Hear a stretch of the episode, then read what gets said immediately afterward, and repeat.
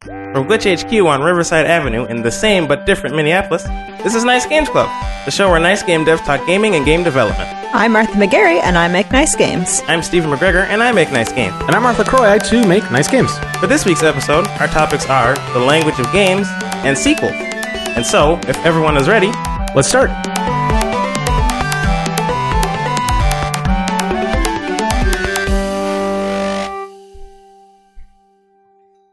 Well, you said to start, Mark. yeah, I was talking to you. oh, let's let's do it. uh, we have Big Oh. news. big news. yeah. Two of our games that we're working on are wish listable on Steam. Oh man, what does that even mean? Uh I guess you can say you might purchase this one day in the future if you feel like it. huh. That's pretty much what. And if it ever goes on sale, Steam will send you a ton of emails about it. yes. Cool, So cool. look out for that next summer. We've uh, we've established bothering mechanisms. This is great. Yes. Uh, for which games? Uh, Clawbreaker and Widget Satchel. Hey, Yes. and the first of those has a release date. Yes. It's- Clawbaker will be released on August 16th. Yes. It's a Thursday. There's going to be a party. We're not sure where yet, though. we will let you all know when and where that will be. We gotta have a party for Widget Satchel, I guess. We should I don't do know. that. I don't want to party it. Yeah. Parties or something. Well, we'll see how the Clawbreaker one goes. Maybe we'll maybe we'll model ourselves on that. Yeah. Uh, Widget Satchel also uh, wishlistable on Steam. Uh, both games are also um, uh, will be available on itch Yes. as well, and they both have pages on itch. yes. We'll link Um, to those in the Mhm. description. if you don't know what Itch is, because some people don't, Right. it's uh, another storefront that is more friendly to indie games by letting you decide the the creators decide how much they want to give a cut to itch as opposed to steam which Right. takes a bigger cut so Yeah, itch also has uh, like uh, models for developers to do like choose your own price, and it's it's much more focused on uh, being a, lo- a place for free games as well. Yeah. So it's really friendly to indie devs to sell their sort of mid cost titles, um, uh, you know, using a traditional model or, or a new one. But then also it's great for game jams, demos, uh, experiments, and so it's and it's also really friendly for users who want to help curate that stuff. So it's it's great. We should totally do an episode on Itch. Yeah, it's a good idea. That'd be- We did one on Steam. We can do one. yeah, yeah, yeah. yeah. Um, so Widget Satchel will be released this year. Yes. But near the end of the year is, Yes. is what we're thinking. that is our plan. Um, there's some wheels a turning on that stuff. So no no date on that one yet. Yeah. But uh, but Clawbreaker in uh, when you hear this, it'll be less than a month. oh man. uh, oh boy Or no, it'll be about a month. I don't know. Calendar math. Uh, Calendar man. What's the date again? august 16th Put that in your calendars and wish list those games, folks, because Yeah. we we worked real hard on them. it's true. Steven worked on both. I did. I want them out so you can play. Uh, also, here in uh, Minneapolis, the the summer games done quick happened. hmm Yeah, that it just ended as we're recording. it just ended last night Yeah. at 3 a.m and it was sad but it was great Yeah. they did, their last run was uh, final fantasy VI or america's final fantasy VI, japan's final fantasy 3 Sure. Uh, nope, it's the other way around. Oh, yes, that's it. Yep. Japan. No, wait, whatever. All the numbers. It's the one with the with the Magitek armor and everything that we played on the Super NES. yeah. Yeah. Oh yeah. You say Ness. We're gonna blow right by that. I say it the correct way. Actually, Um, but yeah, it's like it's the children who are wrong. anyway, um, I, I really like having summer games done quick up because like I just have it up on my computer while I'm working. You can hear people talking and stuff. Yeah. It's fun. I, I mean, I'm I'm definitely one of those casual watchers where I really Yeah. am only interested in the games I'm familiar with. Totally. And there's maybe like 15 percent of the games that run are games I've played. Uh-huh. Um, and but they're all really interesting. Um, and I don't keep it on in the background. Like I will watch these th- these things. Like Yeah. I'll focus on them because I'm the familiarity helps. Um, and I always watch it after the fact, like on YouTube. I don't really ever watch it live, Mm. but I know it's a big part of the experience for people. Um, with the like endlessly scrolling tw- Twitch chat. Yes, they have. They switched to a subscription model though, so like you can't chat on it unless you are subscribed to Twitch or whatever it is. Mhm. So that's It's a kinda- little less chaotic. a little bit. Yeah. it's real. It was really cool last night. Towards the end, um, they s- like people started organizing through donation announcements, like time timestamps on the run where they would all donate five dollars. So like they, you would they be someone would be like I'm donating this amount so that I can announce that at 6:15 we are going to all donate $5 and then when that number hit like the thing just the the donation counter just started flying up. Oh wow! That's great. so exciting. nice, Amazing. nice. Um, yeah, the donations all for SGDQ and AGDQ, the different charities like Doctors Without Borders. Yeah. it's really cool. They Mm-hmm. raised last night. The total was like two million one hundred thousand something. Wow. That's a record, right? It was like Um, one eight last year, wasn't it? Yeah, I think it might be a record for SGDQ, but it didn't beat. I don't think it beat AGDQ's Right. record in right. twenty. And that's 20 awesome games. That's the original uh, version that happens in the winter, Yes, yes, uh, in somewhere else, not in Minneapolis. yes. Right. And they just moved it. They they made an announcement that's going to be in. What's what's the state that's MD? Maryland. Maryland. It's going to be in Maryland. Which awesome games done quick? Yeah. Okay. Summer games done quick still gonna be here. Yeah. Okay. Good. Mm-hmm. Because I want to go. Me too. Yeah, you know it's funny. We say this every year, but like it's impossible to go. Like it's a lo- it's a, ostensibly a local event for Yeah, us. yeah. But like it doesn't feel that way at all. right? Because it like it kind of just happens and we can't. Because Mm-hmm. And nobody I know ever goes. Yeah, it's because you always gotta people take from out of- work off and stuff. and it costs a lot of money to go to like you don't want to go to every night. Maybe I don't know. It's a lot of stuff, but I want to go. But I, it's hard. I'll figure it out one day Mhm. next next year. Yeah, yeah. Uh, one that I really wanted to to note that was really interesting was the it was a Super Mario three race. Did you see that one? I, I watched it afterward. Ah. Yeah, there's two players uh, playing, and they were playing um, a f- the f- a fortress uh, variant where you didn't have to beat all the airships. You just had to beat all the fortresses, which is where those sort of mid level castles where the boom booms live. Yeah. and um, it's sort of an interesting way to play it. And that's what's really fun about these is coming up with new conditions for speedruns. Yeah. and um, and so the, the two players were talking it out as they were playing, and it was sort of very little friendly rivalry between them. They were all within like seconds of each other for most of the way, and then uh, one of the players uh, died and was like, "Oh," and kind of like whipped his controller. Uh, like just very lightly, like not a big deal, and then it's it's soft locked the other player's console, No. and so and there and he just put his hand the- the guy who who instigated it Yeah. he put his head in his hands and just was like i'm sorry i'm so sorry and, the- and all, all the crowd was laughing Oh. and the guy who's who, the other one was just like oh this is hilarious like you know because the thing about these speedrun competitions is like no one's going for a world record Right. so it's in it's in such a friendly spirit there's never i've never seen one of these things where anyone's gotten like emotionally distraught Yeah. or taken things too seriously and so the spirit of it was definitely alive and so uh, he's like no, no i'll just start over keep going and he's just like sulking for like the four minutes it took the other guy to catch back up Oh, wow. and then the whole time everyone's trying to convince him no no we can keep doing we can keep going and he's like no i ruined it i ruined it Oh, man. and then they finally catches up and then they now he's like well i don't have all the same items because i took shortcuts to get to catch up so Yeah. they changed the rules of the competition on the fly oh my goodness. and That's then, so And they're, awesome. then they're going again, and it's like really riveting because Yeah. there he's caught back up. He sort of like gave him uh, like uh, the sh- uh, sportsman like uh, uh, uh, uh, starting with- at the same place again, and then they're on world eight in Bo- Bowser's final castle. Mm-hmm. Same deal, and the same thing happens. Oh no. the console breaks down again, and so. And they and uh, like clearly there was some loose connection or Yeah. some like uh, uh, melted solder or something in that console. It was kind of making it susceptible. And so the player who was you know felt like it was his fault was just like and like as they were getting towards the end, the the the player whose console had broke was actually was behind, but the player who was ahead had just lost a power up that would have saved him like ten seconds in Oh. the final boss. Uh-huh. And so even though he was ahead by a couple seconds, it was like it was really anybody's game at that point Oh, wow. in, in a really interesting, riveting way. And then it just kind of broke again. and so he was so like distraught. And then he, the, everyone, they just convinced him just just finish it, just finish it. And so he did, but like kind of like half-heartedly ended up as small Mario. Oh. Like didn't get to do any of the fun strats.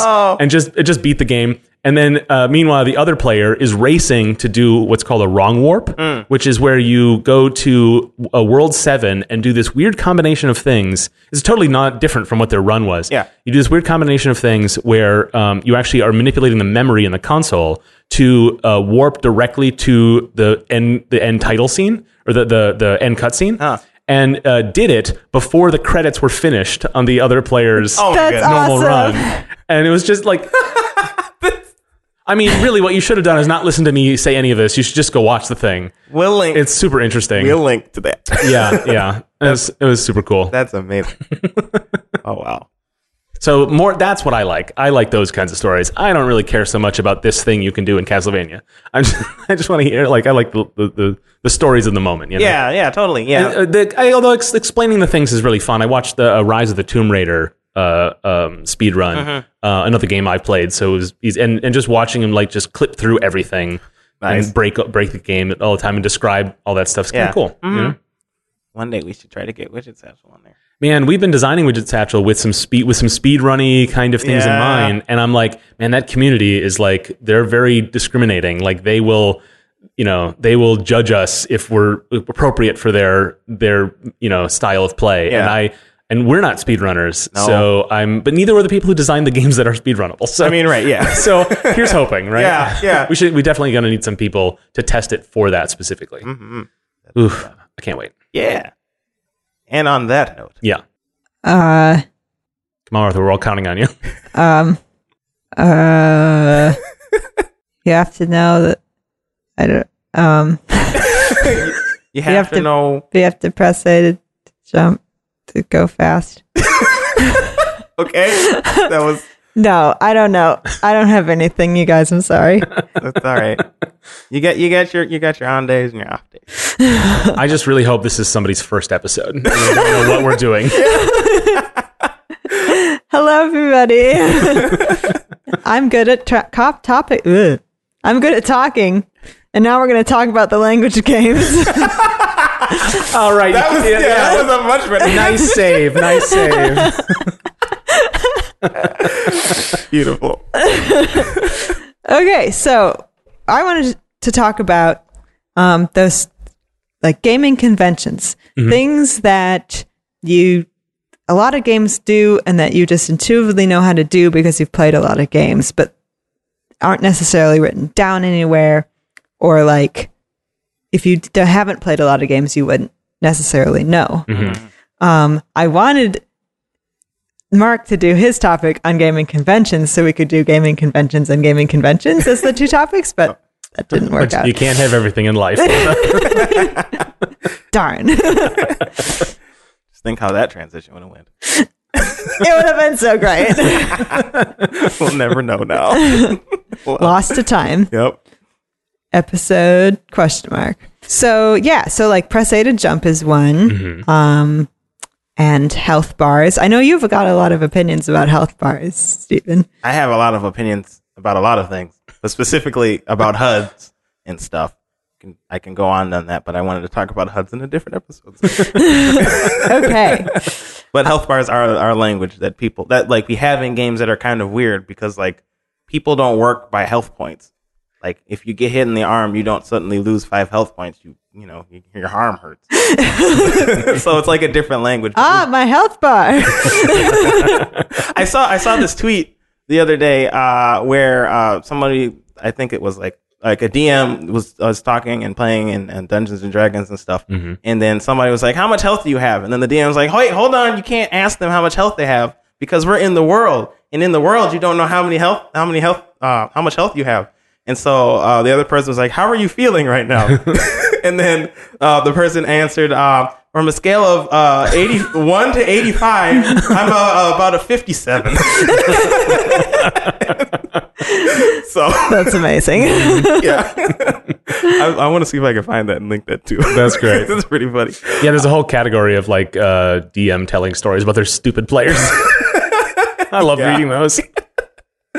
Uh, but uh, yes, health bars—they're weird. That's Mm-hmm. all I had to say about that. Um, And that's changed. I'm thinking about first person shooters. Yeah. Like there's a there's a now two types of health bars: regenerative health and non regenerative yeah. health. And that was like in the mid 2000s. I think it was like a big like was- it was Halo the first one to do that differently. I might be thinking of it That's wrong. because I think Halo had shields, and those would regenerate. But like a- after you Oh, okay, lose your okay. Oh, shields, you still had your health, and that would Okay. not regenerate. This might be then a Call of Duty thing, or some, there was some big game that that popularized this, and then it became like it just completely shifted. All games are regenerative health. Yeah. Uh-huh. you just duck behind cover or go around a wall because like it's not fun to die in the middle of a level, right? Yeah. And so and and, and each firefight was the was the the metric by which you would survive or not. So that was kind of cool. But then people were like, no, no, no, we want it. That that seems that was that's too easy, and it, it ends up being a different kind of challenge. I think now we're at a place where uh, p- get developers just choose what's best for their mechanics now. which is how they should do it. Right. But now we have those two bits of language, whereas or when it was new, it was weird to people. Right? Yeah.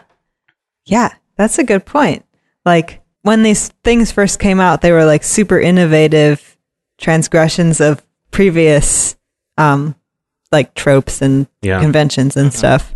Right, like everybody just assumed there'd be health packs, and then all of a sudden there were no health packs, and they're like, "What?" But it ended up working out, and so now you know where you are somehow able to determine whether or not your game has health packs or not, based on like how the game feels and the UI around it and stuff. Mhm. So Health packs is another thing. yeah, yes, You know, like I'm just thinking about like the earliest, ver- like D and D is where a lot of where health bars come from, like s- stats. But a lot of early video games had like hit points, like hearts, right, where you had like three instead of like fifty or whatever, Right. And every damage would just deal you one or whatever. And th- it wasn't all games like that. But I'm thinking of an early example of Gauntlet, where you had a countdown, which is your health, that just ticked down. Oh, yeah. and every time you got hit, it you lost more of those points. Really weird. It, I mean, that that system is so bizarre. But it, in a time where those things weren't so standardized, uh, it was it found it wasn't weird to people, I guess, because everything was as different from everything else. that's true. Right. Also, that was an arcade game, and they were trying to get your quarters. So like Fair point. yeah, having your health tick down kind of helps with that. that's exactly right. Yeah, Um, but no, that's a good that's a good example. I like that.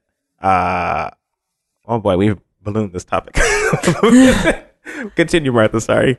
Oh, no no no. That's what I want is to just you know, people to talk about it. That's the point of podcasts. Talk about it. Anyway, Yes. um, Steven. Of course. um uh so a lot of these things i'm getting on this list that i have uh are from a discussion on slack um our slack uh community group for minneapolis game dev people um and one thing another thing they said is like red barrels explode and kind of um, piggybacking on that is like red things are negative or ba- like dangerous, and then green things are good and health or positive or go forward. Yes. Um, and that how that is sort of a more of a cultural um, convention, like that isn't a lot of things in our like Western culture or whatever, Yeah. Mm-hmm. stoplights, etc. Yeah. Is that uh, is that different in other parts of the world? Yeah, apparently in I think someone was saying like in China, red is like like um It's like good luck. Good luck. right? Yeah. Oh. and like positive financial things Ah. Okay. are red instead of going into the red like that's negative here. yeah. Yeah. Huh. That's interesting. Um so yeah, so like there's different color cues that might not translate to different Mm-hmm. groups. And it's interesting that we picked red and green because those are like really common um colorblind things to Yeah. like not be able to distinguish between. That's true. Yeah. Speaking of red exploding barrels, we just added those to Widget Satchel. Ah, we did. We didn't make them green. Ooh. We should make them green. No, we shouldn't make them green. they do go boom. So So. they work, they work as expected. Yes. There's a level or a, a track in Hydro Thunder that's called Castle Von Boom, and Ah. it's got lots of explodey barrels, And they're red. They're all red. Nice. Yes. I've seen a lot of like more realistic games try to play with this in a way that's like, oh, there's a little, little red label on a normal barrel or something. Yeah. It's Like you're not fooling anybody. we know it's explosive. Goodness. well, you know that's the thing you want players to know. Like Yeah. Uh-huh. it's that language that's so important, and like as as we put worlds onto our games, that the language of games becomes sort of it, it tugs at it a little bit. Yeah, you know. Well, yeah, in in in the, in the more realistic games, they'll like they play within a way that makes sense for the real world. That like because like we have signs that are make things clear that this is hazardous or explosive or Right. whatever else. So they'll just use that language and they'll put that on their barrels, and then it's clear.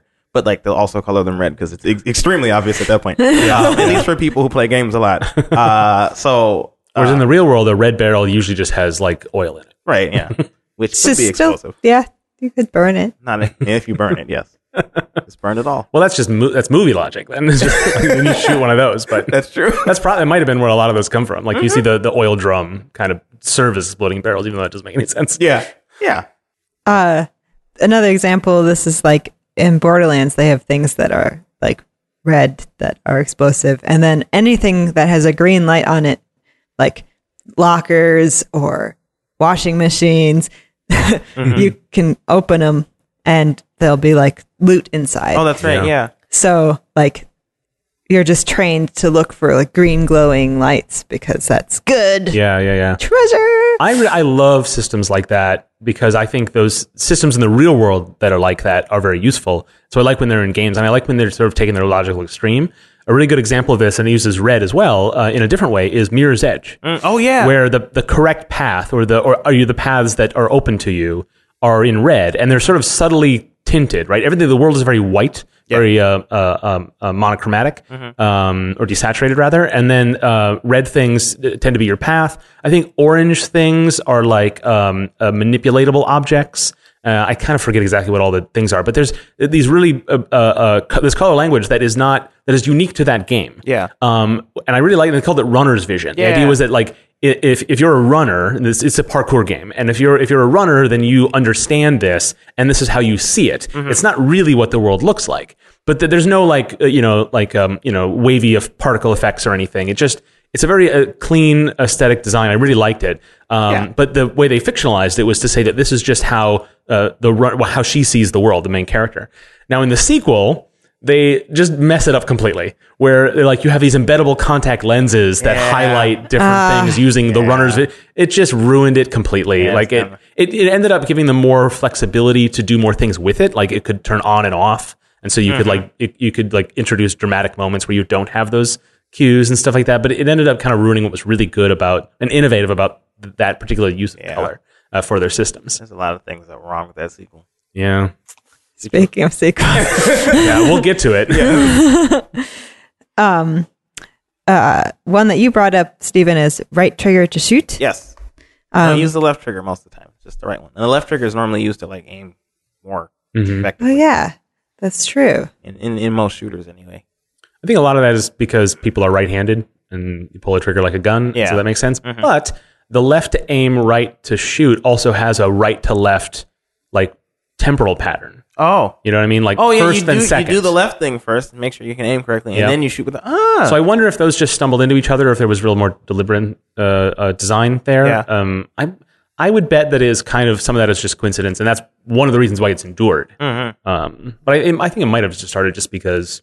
Uh, also, the face buttons are on the right, and those are action buttons. Right. So there's, you know, well, yeah, part of the reason why they do that is because then you can use that. You can still have your face buttons to do stuff, and then also uh, shoot with the trigger. So like Yeah. your thumb is free to do things, Right, You- right, right, To right. aim and shoot, yeah, yeah, yeah. yeah. So like that's there's a reason for that convention, I suppose. Right. That's why shooting moved off the face buttons to a trigger at all. Yep. Um, yeah. Exactly. That makes sense. Mm-hmm. Yeah, it has a lot to do with um, hand and that, like how it, how our hands work. Yeah. Um, There's actually there's a really good one there where uh, the difference between Xbox 360 and PlayStation 3 in that era of consoles. On the Xbox 360, the triggers were uh, nice and squishy Mm-hmm. and felt like you know uh, uh, uh, uh, had good action. Yeah. On the PlayStation 3, the analog triggers were not great. No. And so many games, because you don't actually need analog control to fire a, a weapon in most games, Mm-hmm. um, the standard on PlayStation 3 was the the bumpers, the Oh, that's or- or right. L1, R1 Yeah. were the firing buttons for most games that were cross platform. Um, and I think Sony themselves did it as well. I mean, most games in general, yeah, like Uncharted, I think you shoot with the with the uh, shoulder buttons. And so it was. I, there was. Um, I'm trying to think. Of, there was a series where I played one on Xbox and one on PlayStation, Uh-huh. and it was like kind of confusing. And I was like, oh, I know why these are different. It, di- I didn't discover it until then. Yeah. Um, but yeah, the triggers on the, the PS3 controller were not great, but on the PS4 they're really good, Uh-huh. and so it, it that convention has changed. Mm-hmm. Uh, now they're the same on on both of those. Yeah. I, I was just thinking about how controllers, like, there's a whole language around those, like the fact that we call the the top buttons on the top shoulder buttons Yeah. and Yeah. the buttons on the front face buttons. It's Yeah. like we're mapping it to a, a face, which Oh, to a body. Yeah. sorta, Yeah. Mm-hmm. is really interesting. Um, also with that is button placement. Uh, like you were saying, like Nintendo and and Sony, or it was Sony versus everybody else, right? Or how did that work? You you knew yeah about so okay so i love this story i love telling this story and I, I think that um, i'm sure parts of it are apocryphal but so what martha's referring to is that on on a nintendo console the a button is the right right face button On Xbox, uh, A is the bottom face button of the, of the diamond pattern, and on PlayStation, the cross button, which is the main action button, is also on the bottom. Um, so Nintendo's the odd, odd man out in this scenario, but the story is much more interesting than that. So Nintendo uh, was the Super Nintendo establishes the diamond pattern, the four ABXY. Right. Um, and then uh, some, you know, a couple years later, uh, Sony Sony comes out with the PlayStation. It has its four things. They very specifically didn't want to use letters. They didn't want to use numbers the way that the Sega was using on the Genesis. Oh, yeah. They're like, let's do something new and different. We're a new player, and um, you know, I think a lot of that was just the desire to be different more than any other logical reason. I think the designer would even say so. Um, and so um, now in Japan, um, the circle means uh, is a yes. It's a check mark. Right. That's a culturally. That's what that means. And the X, X Ah. is no, right? So yes and no. So whereas um, in in America, w- like it's not exactly the opposite, but um, X feels more like an action to us, and so X and O. So anyway, so the, the PlayStation in Japan to this day, in fact, um, has uh, the circle button is the main action button, and the X button is the is the back button. Oh, yeah. Yes, and when and you know uh, for developers who are making games on PlayStation, um, if you release it in Japan, you want to stick to that, and then you if you release in the West, you do switch it. So it's uh, uh, games are different depending on what region they are because players expect that. So in Japan, uh, Sony is the same as Nintendo because that's that's how it goes, right? Now when uh, uh, PlayStation came to America, Sony America, the division uh, uh, of Sony, was not thinking too much about the future, and they were like, you know what? It makes more sense to have this the X, the cross button, be the action button, and the circle button to be the secondary back button. That feels more right to us as Americans. So they switched it. And then PlayStation became enormously popular right around the world, and, Yeah. and um, the American uh, game audience is the biggest audience in the world. And so when Microsoft came into play, they needed their own li- little thing. And now uh, Microsoft had history in PC gaming, where like generic controllers used eh, you know A B C A B X Y whatever. Yeah. So they weren't as interested in in being different. So like, well, we'll just use letters; it's fine. But mo- like the audience they were going for were PlayStation gamers, so they put A on the bottom. And so that is what's going. So it's all Sony America's fault. and um, so it, we think of Nintendo as being different, and Nintendo will never change. It's like iconic to the Nintendo brand, like more so than even for the others. I don't think Well- that the others will change, but It makes sense too when you when you're thinking about the Game Boy because the Game Boy only had two buttons. Yeah. and they put still put them in the same configuration too. Yeah, and on the on the original Nintendo, it was B A, and that seems because a lot of time people remember like the two buttons and they're just horizontally placed. Like, why isn't it A B? Why is it B A? It's because A is closest to your thumb, and B is a little further inward to the controller. So Yeah. that that's where that co- comes from originally. And um, so uh, yeah, Nintendo's the odd one out there, and they'll never change.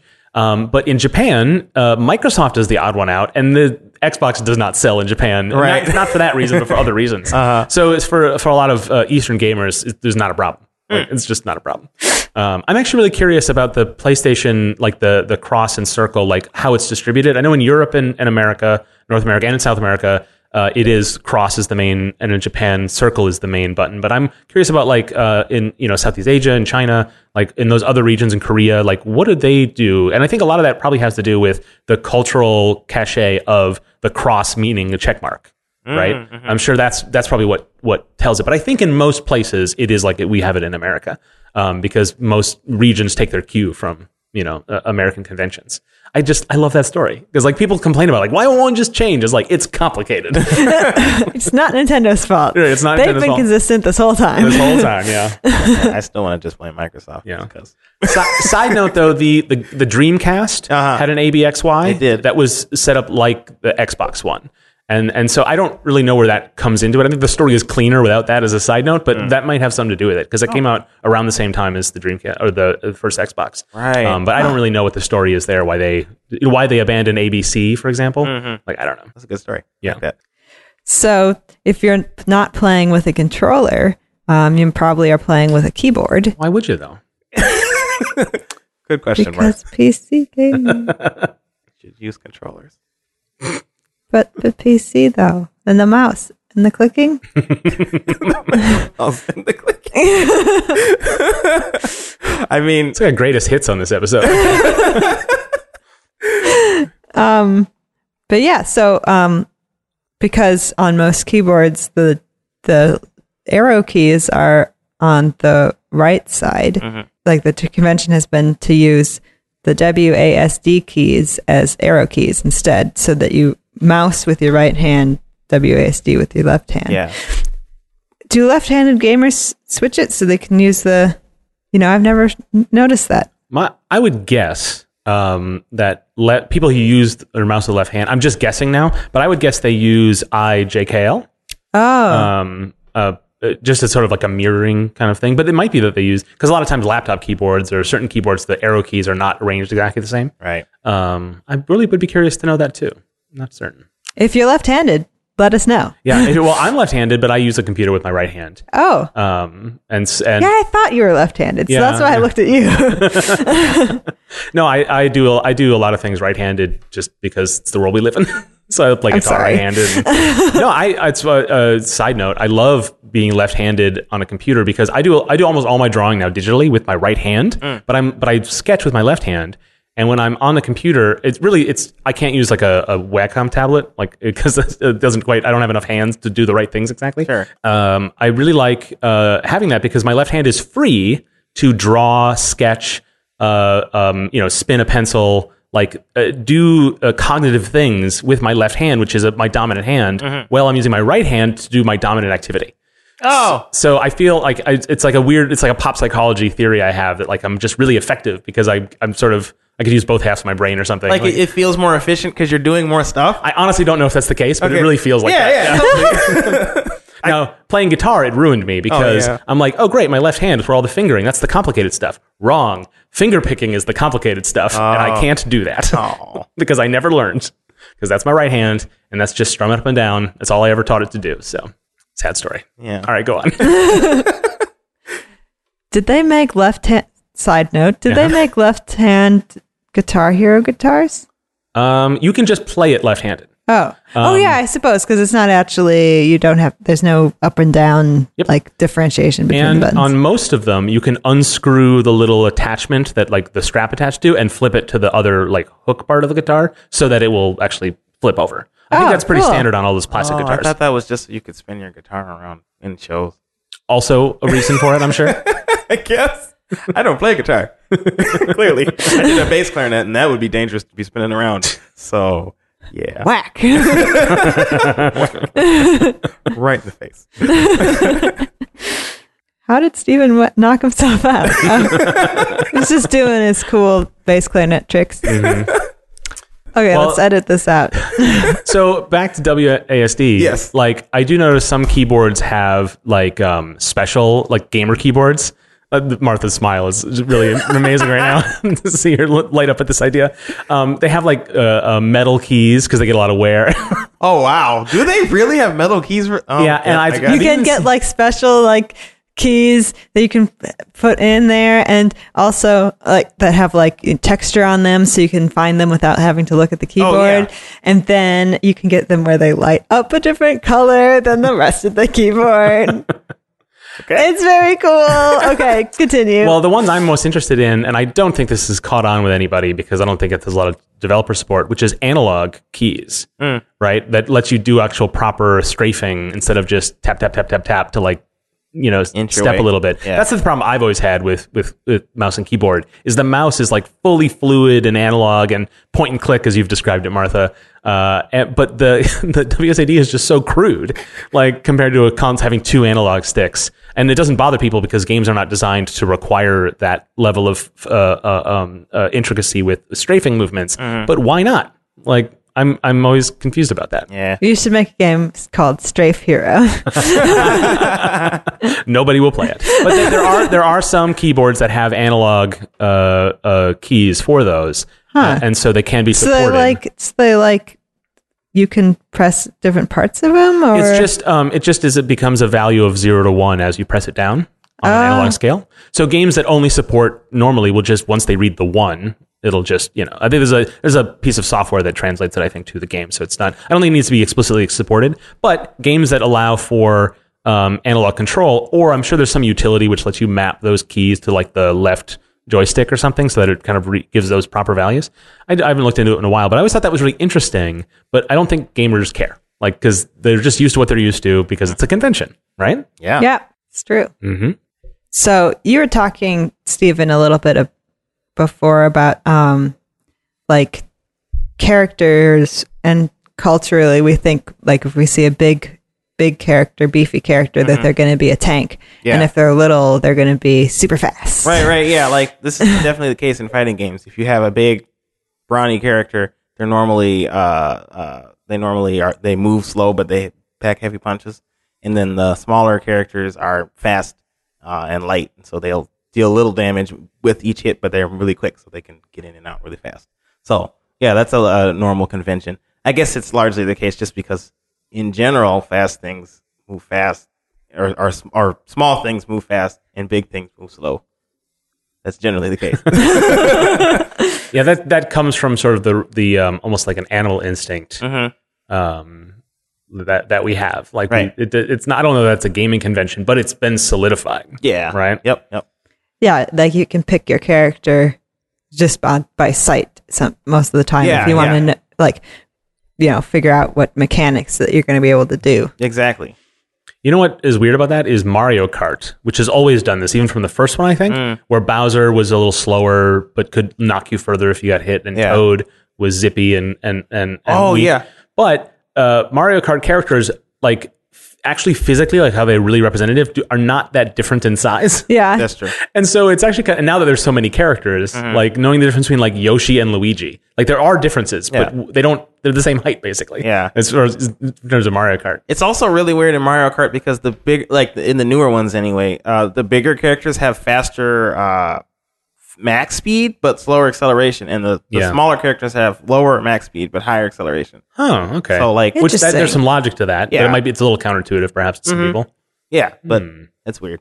I guess it's like momentum in that way. Like, it takes a little bit for the bigger characters to get going, but once they do, they keep going. Right, right. Of course, the, where this breaks down is it's it's irrespective of which vehicle they have, right yeah, which would really make the difference. Yes, exactly. I mean, you got to haul all of Bowser around. You got Mm-hmm. you got to have a powerful engine for that. yeah, can't be doing that in a scooter. Yeah. So the next thing on the list is saves and auto saves.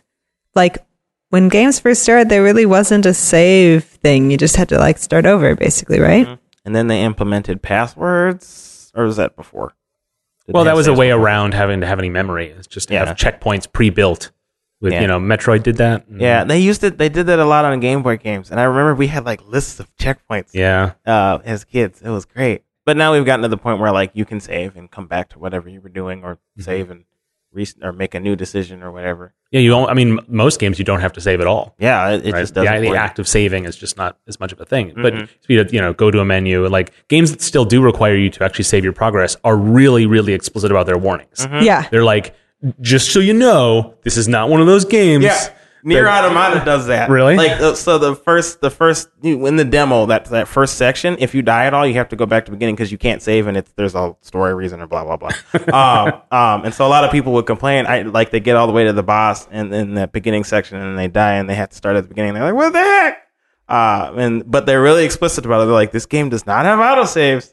Got to save every time, and people still complain about it. And that was that's actually a game mechanic in Yes. this game. It's you're, it- that's supposed to be part of your gameplay experience. It's 'cause pr- yeah, There's it's so part- much meta. In it's that part of game. the gameplay experience and narrative experience because you're this Yeah. robot that can rebuild itself but only rebuild itself at certain stations Yeah. so that's where you save Mm, so you gotta like go to a place to save you can't just like make saves everywhere right. Uh, Right. Interesting. yeah Yeah, there's a bunch of games that like do kind of both auto saves and your own saves. Like um I know Dishonored and Dishonored 2 do that where like it auto saves every so often. But then also you can explicitly make saves and like that becomes part of it. If you mess up, you can go back and or like you're like, "Oh crap, I killed this person. I didn't want to kill them." and so you can like go back to an old save. yeah Um yeah saving and, and is really useful in games where you uh, make a lot of decisions and uh, those impact like future decisions and stuff because you can always go back and make the new decision if you want so like visual novels they have a whole bunch of saves and stuff uh, because of that reason so you can go back and make new decisions Right. It's sticking your finger in the book Yeah. before you turn the page. Yeah, right? exactly. Yeah. Right. And there's also like some games that there's like a over a higher level of s- save. Like, Mm-hmm. um, like for example, most of the Pokemon games you can only have one save Right. file, Yeah. Hmm. like only one player. Um, You, which is why it forced families to have to buy more than one if they had more than one child. Um, That's true. But then, like Zelda, you could have like three saves or something. Right. The safe slot. Save right? slot. Yeah. That's the word I was trying to find. yes. Um, and now most games have it so that you can have multiple games. Right. Right, so like an untold number because scroll lists can go forever. Yeah. right. And I, I know there's like some things uh, for console games anyway. There's some sometimes this is done at the system level. Like I know PlayStation is per, not every game does it, but sometimes when you just hit save in a game, it takes you to a PlayStation menu and the list and just like new or replace or whatever. Um, and so that's kind of built in at the platform level on a lot of these these things now. Yeah, like you pick which which per, which user of the console you want to play as. Right. We just put in save slots in Widget Satchel. Yes. We're gonna have three, just Yeah. like just like the classic games. That's awesome. yeah. Yeah. I Like it. That's really cool. autosave but you don't have to do it manually. It'll autosave for you. No problem. yeah. I was listening to a talk, maybe it was at GDC, about save points Mm-hmm. um, and how picking, like figuring out where your save points should be is like really difficult. Yeah. Totally, because you don't want it to make it feel like the save points are giving you an advantage in a in a in a fight if you mess up, because that feels terrible. Uh, but you also don't want to have to do like 30 minutes of work o- every time. So like you got to place it in positions that make the player feel like it was fair, but uh, also not too not fair. Yeah. yeah, well, you want a little bit of that atten- that tension of Right. like of, of you don't want to lose your progress. yeah. Otherwise, you just don't. You just can goof off and just move forward. Right. You want the you really you want the players to feel like they're wait they're losing time but not progress. I think. Okay. I think that that's how I'm saying it now. I guess that's what Yeah. that's the way I am interpreting it. Like in the middle of a boss, you don't want to you want to feel like if you die at this boss, you have to you know do the near automata thing and start the entire process over. Um, but you also want to feel like you have to s- defeat this challenge, and this is the time or this is like that time you set to focus on fighting it. So like I think as a player, I would be fine with uh, using my time to fight this boss over and over and over again and failing and then hopefully succeeding eventually. Mm-hmm. Whereas with uh, uh, if I had to do the entire level over, I feel like I'm wasting prog or losing progress each time. Right. Like you you died in the boss. You didn't like so. Bring you back further than that feels like it's just. You, you did that already. You, Mm-hmm. Yeah. pr- you proved yourself there, and so I think like uh, deciding where those points are is really about breaking up your game into sort of like um, conceptual chunks. Yeah. where like a player would wouldn't even conceive to have to do it again once they get to a certain point. Right. And then also in the middle of it, if they do have to do it, that it makes sense to them to have to redo that part that they didn't complete that section. Mm-hmm. Right. And then certain games, those are big sections. Certain games, those are smaller. Right. Um, Yeah. Exactly. it's yeah, definitely easier said than done. Mm-hmm. um, when I first got Borderlands the prequel, I may or may not have gotten a legal copy, um, and uh, the mayor like maybe maybe not legal copy had a glitch in it um, where You might have. it might have had a glitch in it where um, it the last t- two or three um, fast travel points didn't spawn correctly. uh, wouldn't let me fast travel to them, and they're basically the safe spots um, because they're where you get respawned, S- and all of the enemies respawn if you get respawned back. So. Um, so I had to do the last part of the game basically straight with without You would have had to. Right. if that was the thing that I did. I now have a legal copy, which may or may not have been the case the whole time. it's all perfectly legal. but yeah, uh, when glitches happen with the saves, that can really impact your game. Oh yeah, I think the the most furious uh, uh, gamers will get is when they they have to play the thing they liked again. Oh, darn. I do like the way you boiled that down because Well, that's like, just kind of what it comes down to. I like- know, but like I will still get extremely angry when I lose my save. Yeah. So, but like at the end of the day, it's like I enjoyed playing this game. Yeah, but I It's totally like when the like saves get corrupted. or- It's totally the um the film burns out in the middle of the third act or Yeah, something. yeah. It's like you know, at least in the old days, you couldn't just like turn off the projector, have everyone wait in the lobby for five minutes, and then go back. Mm-hmm. You, you had to re you had to you can't you couldn't rewind thirty five minutes of film. Yeah. So you just had to like go to another screening late or something. It's that same feeling of Yeah. like, Ugh, you know. Yeah. It's just you did all this already and it was fun, and I had a good time, but like I don't want to do it again. There's been some high profile cases of that. I mean, we could link to the show notes, but I think everyone knows what we're talking about. Basically, You've yeah. probably heard, you've heard about it. Like, but yeah, the, just the fury of it because it's like it isn't a matter of like, oh, this game has a bug that doesn't let me do this or whatever. Like, people get upset about that, or the. But I think people understand, or they find ways around it, or they make jokes about it. Right. I think when it's your save, yeah, like people have, they get more emotionally invested in that. yeah, Well, yeah, especially if you've been building up a character and Yeah. then you have to like make the same decisions or like you found really cool items in a like procedurally generated item Yeah. thing or Yep. whatever and you'll never find them again. Mm-hmm. Um, They, they just don't want to be told that it, in the end it doesn't matter. yeah. burn on gamers. So I, I guess I don't know why I'm so salty about that. I don't know. just like, well, the things that matter to you matter to you. yeah. True that. I do want to bring up that like in in video games, oftentimes you'll find food in the weirdest places, but it always gives you help, like trash cans or dumpsters Yeah, or enemy carcasses. That's weird, Oh yeah. that is a good point. right? Like you just stabbed this enemy and it bled all over and now you're getting the meat Yep. from the thing Yep. or like they're A full- carrying a full a whole Yeah. loaf of bread. Yeah, that- or a fully cooked chicken. yeah. The chicken in the garbage can. It's like the streets rage or something. Uh-huh. yeah. Oh man, that's uh, I love that trope going way back. And that, that's that's a great fun thing for indie developers to do is to play on that language that Mm-hmm. that bit that convention for gamers. The one I always find the most hilarious though is like BioShock Infinite, Oh, which yeah. is the most self-serious game there ever was. Yeah. And you can find hot dogs in a garbage can. Like Wow. Why are they in the garbage? you can go to like the the, the bank Yeah. Uh-huh. and like go into the safety deposit box of this ruined thing and find a bag of chips. Like Oh, that's it's beautiful. crazy. That's just it's because it's randomized, you Yeah. Mm-hmm. know, a lot of that stuff, and it's just like it breaks it breaks the illusion so completely. But that that convention is so strong that a lot of people don't question it at all. Mm-hmm. No. You know, Right, right. Um, another one is like infinite inventory, where like you know your your the main character has a bajillion Oh, yeah. and two pockets, oh yeah, and yeah. can just store you know uh, a shotgun in one pocket and a giant safe in another one, and thousands of dollars in the next. yeah. Yeah, that's fun stuff. Yeah, I think who made this video? There's some, some comedy video where someone tried to they tried to do a video game level like LARP LARP uh, in real life a video game level with picking up everything they found and somehow like attaching it to themselves and like at the end they're like waddling with all this. it's pretty good.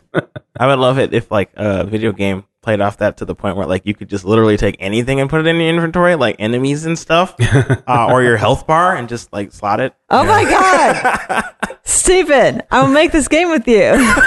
That does sound really interesting. I know, right? Let's do it. It was just like yeah, analyzing the logical extreme of a system like that. It's fantastic. Yeah. Call it the game of holding. the game of holding. Oh my god, you guys. nice games club game jam. next next jam. Let's do it. yes. You know, it's funny. We have, um, you know, in Widget Satchel, the me- the conceit of that game is when you pick up collectibles, your satchel fills up and gets heavy. Yeah. Oh, so, yeah. Mm-hmm. So weight is an important m- game mechanic in the game. So we were thinking like, oh, uh, that also changes how the pathing works. And long story short, we need to come up with some other type of collectible that would motivate you to get to secret areas, but not reward you with a bunch of widgets that would make it harder for you to get out of that area. Yeah. So we're like, okay, let's have this system called trinkets, where there's just like little bits of fun, jokey items that you collect that are just sort of like fun collectibles. And we're like, okay, great, but they have to weigh nothing. They Yeah. have to conceivably weigh nothing. Yeah. Otherwise, it totally breaks the logic of the game. And you know, the game has a lot of broken logic if you really put your, you know your mind to it. But Right. we do have a set of sort of like narrative rules, and so it was kind of it was a little tricky to come up with lists of things that would make sense that wouldn't feel like oh this is heavier than a nine volt battery, so it can't. It, it, so the player will it'll strain credibility to. To, to use this as a trinket, and Mm-hmm. Yeah. we ended up with it in a good place. Yeah. but like it took a lot more thinking than you might expect. Right. Well, actually, Widget Satchel is a good example of subverting conventions because normally when you have inventory, it does Mm-hmm. Yeah. not affect your movement at all. Um, but in- until you get like if there if if it affects your inventory it's when you've reached over over over encumbered encumbrance, Yeah. that is the most obnoxious thing in Yeah.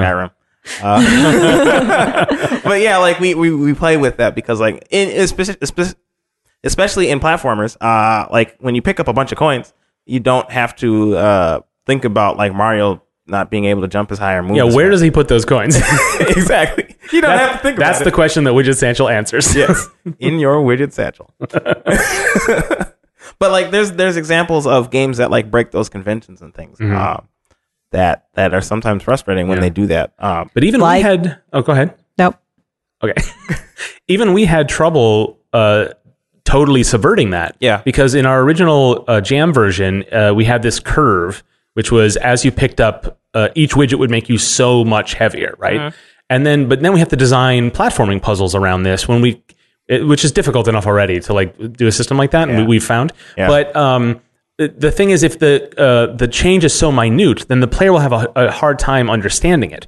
So we implemented something called weight tiers, which is you can pick up as many widgets up to a certain point, and then your tier changes, and then that's when the stats change. And it, it doesn't really follow the rule that we s- established, which is that everything makes you heavier. But narratively, it, that is still in place. It just now aligns better with using the the systems so the player will understand it better. And so each tier has a name and a UI element as well, which uh, for players who want to investigate it can really like find out. But for the most part, it, it you the the changes are at a threshold, and that makes it easier for us to design, and it makes it like possible for players to understand. Because originally it's like it's a just a slow dawning, and then once they figure out the rule, they're like, well, then how do I know how much I can carry to jump this high? And nothing in the game can tell you that without being really explicit about it. So we had to refine it and and dial it back a little bit in a kind of interesting way. Yeah. Yeah. But like that's an example of trying to do that and, and trying to subvert the trope and like having difficulty doing it at the same time. uh, but yeah, that, I mean, it, it's fun to be able to design around those challenges with Widget Satchel and like. Uh, yeah. Oh, Go ahead. I was just gonna say it's fun once you know all of these rules um, to like pick one thing to flip, and and yeah. that's how you can find new innovative games and game ideas and mechanics and stuff. Is like, what if we did it like this? yeah. When you try to subvert these rules, that's when you learn why they're there in the first place. Yeah. too. it's not just a matter of like a ball rolling down a hill. It, there are reasons for these things, Mm-hmm. you know?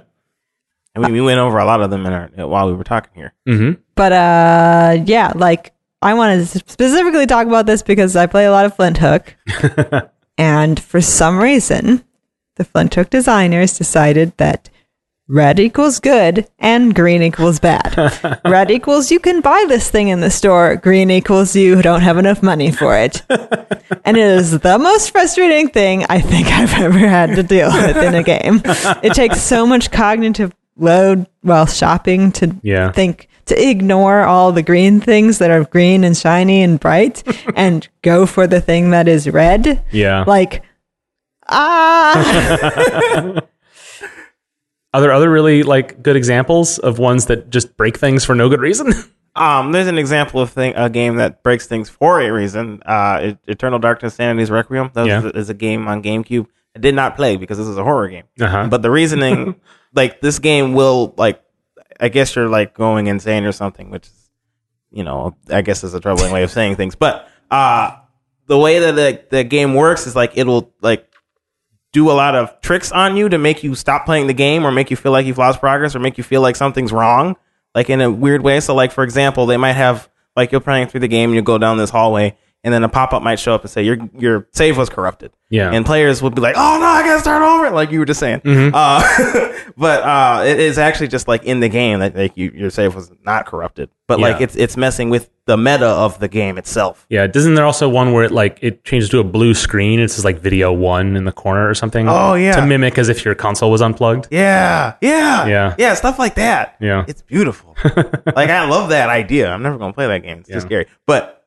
I love that idea. It's really cool. There's a famous one in the first Metal Gear Solid game Hmm. where you're doing a boss battle and then and you're you're totally ineffective. You- like he's invincible. Oh, yeah. And I think you can hold your own, but you can't make progress. And there's subtle hints as to how to solve it. And the way to solve it is to unplug your controller, plug it into player two. Oh, that's right. Because then because player two because the, the the boss reads your mind. And when you plug into player two, you you're hiding from his mind reading, basically um, which is a clever like the things about I don't like those games for a lot of reasons, but one of that's nice about it is they do actually take a lot of that breaking the fourth wall in a way that still keeps it Like, or they, they sort of like see through the br- fourth wall without breaking it. Yeah. Exactly is maybe a better way to put it. That's a Kojima esque way of doing anything. Yeah. It's that kind of stuff. and the other fun part about that one is that it'll uh, the boss will read if you have a memory card in Yeah. there it'll read uh, there's a certain list of like other konami games i think which it will like the boss will say oh i see you like such and such i don't know any other konami games Yeah. Mm-hmm. which was uh, even on the gamecube version that was the same a couple of nintendo games or something like Yeah. that like the, the like that's kind of cool that kind Yeah. of stuff playing with what player Right. knows and how they expect to engage with it It's like um that game we played for one of the um, um nice plays that would read read your um, computers. oh, wow. One oh shot. yes one, one shot, shot. yeah Yeah. and it was like, "Hello, Mark." Yeah, that's weird. um, people on the Slack when we were talking about conventions and stuff, we're s- we're talking about um, a couple games that messed with the health bar thing um, and made it more realistic in different ways. Um, uh, is not short talked a lot about Project Zomboid, which um, you have to use like if you get hit and or some part of your body gets hurt, you get like it affects different parts of what you do. So like if your leg gets hit, then you move slower or something like that. Or if Yeah. like if your arm gets hit, it takes longer to switch items or something. Ah, okay. And then people were talking about um, Metal, Metal Gear Solid Three, um, where you had to use speci- like specific healing items to heal specific injuries, and you had to like use them in a specific order. Mm, okay. Um, and then you were talking about Bushido Blade Yes. or I something got it like that. confused with Samurai Showdown, which is a different game. It's a 2D fighting game. And it's- yeah. But Bushido Blade is a 3D fighting game where like you're all samurais and uh there's no health bars or anything. It's when you if you get stabbed in the chest, you automatically die. Uh, but like if you get stabbed in the arm or something, you don't die. You just lose the ability to use that arm or that leg or whatever that limb. Um, so it like it, it changes like traditional fighting game uh, language in that way, Hmm. which is pretty interesting. That's really cool. Mhm. Um, there's, I just thought of this when we were talking about, I was talking about Borderlands, is they made a thing that instead of like, when you first die, you go into this thing called Fight for Your Life, which is a little Oh, yeah. Mm-hmm. countdown timer. And then if you can kill an enemy in that time, you get revived automatically Right. which was kind of cool way to give you a second chance without being like weird about it. Or Yeah. Mm-hmm. Something. um, um, yeah. Are there any other games you can think of that like mess with the tropes and that we haven't already talked about? Um, I think I might have mentioned this on the show before, but one of the trouble things problems I had with Assassin's Creed Origins was that the the uh, the swing, the like the melee attack, was mapped to the right uh, bumper or L or R one, Mm-hmm. and I had the hardest time getting over that because the convention for a lot of third person action games is to put it on uh, X or square. Yeah. Right, 'cause right, because it's melee. Yeah, right. the newest God of War does the same thing. Mm-hmm. It, like it has it on the trigger. And it's meant to free up your thumb for other buttons, but Right, like, well- I'm not gonna do that. I just well, also with God of War, you can throw your axe and stuff. So Oh, like, okay. it, there's some So some reasoning for mapping, it. yeah. But like, I I could not do. I didn't like it. Yeah, yeah, So- yeah, yeah. And so yeah, there's always these little moments of like, yeah, are you fighting a convention because you have a good reason to, or are you fighting it to subvert it, Yeah. um, or are you fighting it because you don't know better? like, there's I don't know. There's like a lot of different reasons why uh, the these rules are there, and a lot Yeah. of different reasons why you challenge them. Yeah. I've always wanted to make a game where like you, it's just a traditional platformer, but all the buttons are randomized. Mhm. Uh, and I, I'm debating on whether or not I want it to be like randomized every time you press the button. So you have to find the new jump button every time you press, even move. But that sounds just annoying. So Sound- maybe not. sounds like uh, a certain toothbrushing game that we. oh yeah. That's right. Yeah, the tooth is out there. The first game jam game Martha and I worked on uh, had that where the controls were you had to discover them. Yeah. uh, and that was part of the part of the gameplay. Although for a full platformer, I think that would be like controller tossingly frustrating. Yeah, I imagine so. But that'd be a, it'd be a good little uh, experiment that you know to put on itch. yeah, I'm right? not trying to sell it to anybody. I just want to try. Yeah, don't take people's money for that. no. Clawbreaker does weird control things because That's we had to right. make enough buttons for you to do everything. Yeah, you do, you can you it is it is essentially platform mechanics, but you use the bumpers to move left and right instead of the arrows. right, and the control sticks move your arms and aim your arms instead of like moving the character. Yeah. It's really weird, but it works. And then consequently, you hold the thing like a claw. So Yeah, Which is great. Yeah, I don't think It's we- a crab based control scheme, not a hu- not a human based control scheme. definitely. Um, one thing I wanted to bring up is that my mom recently said that uh, she she like she played she really only played one game a lot, and it was Ghosts and Goblins Yeah. when she was younger. Um, and like as she- as she's grown older and stuff, like she hasn't really played games. But me and my brother and my dad would play games all the time. Um, and my mom uh, was like, I, if I ever wanted to play any of these newer games, I feel like I need to play the older ones to have an understanding of what the newer ones are gonna how they work. Oh, it like it builds on it. Uh, Yeah. Right. Yeah. It's a history. So, like, yeah. It's kind of like it's really difficult if you haven't been playing games a lot to get into playing games because like a lot of these conventions that we were talking about do not make sense in the real world. Mhm. And like when you're like if you have uh, no understanding of how video games work and you jump into a thing and you see you find this full whole cooked chicken in a dumpster, you're not going to eat it because it's in the dumpster. That's nasty. but like uh, if you play games all the time, you just you know you need health and you're like, oh, this is food, I can eat it. and Yeah. f- food will give you health. You know that. Yes. You might not know that. Right, right, yeah. Like so, like all those kinds of things. It's kind of like these are the kinds of things we don't think about. Like we make games, we play games, but like we don't think about how it it's kind of difficult to even approach games because of all these different languages that we have and understanding of Yeah. that uh, people who have not experienced games don't have. That's definitely true. When you're trying to target your game to an audience, you have to say like, well, what is what can I expect this audience to bring to it? You know, yeah, like you find a, a turkey in a garbage can, you're like, I'm not gonna eat that. I'll fall asleep. right. There's a really good example. There's a, a, a really long Twitter thread by Rami Ismail where he uh, he uh, ca- he, um he sort of uh, documents his mom learning to play Final Fantasy 15. And the first tweet is like, "Got my mom Final Fantasy 15. She's learning twin stick controls." And then it's just like dozens of tweets. And then then she went and played Dragon Age Inquisition, and now she's playing like a lot of games. And like, Wow. and it's it's a really interesting story of someone learning how to play modern games, uh, shepherded by someone who is like very friendly and like a, a a wonderful guide, uh, like uh, uh, Rami Ishmael is. And I find that really interesting. Um, my wife Dale, um, her first like twin stick game was Portal Two. We played the co-op mode together, and uh, Portal Two, uh, I guess because Valve makes it and they made uh, they're more of a PC game developer at, at their heart. There's a lot of uh, control options you can have, including changing the twin sticks so that the left stick is move back and forward and turn left and right.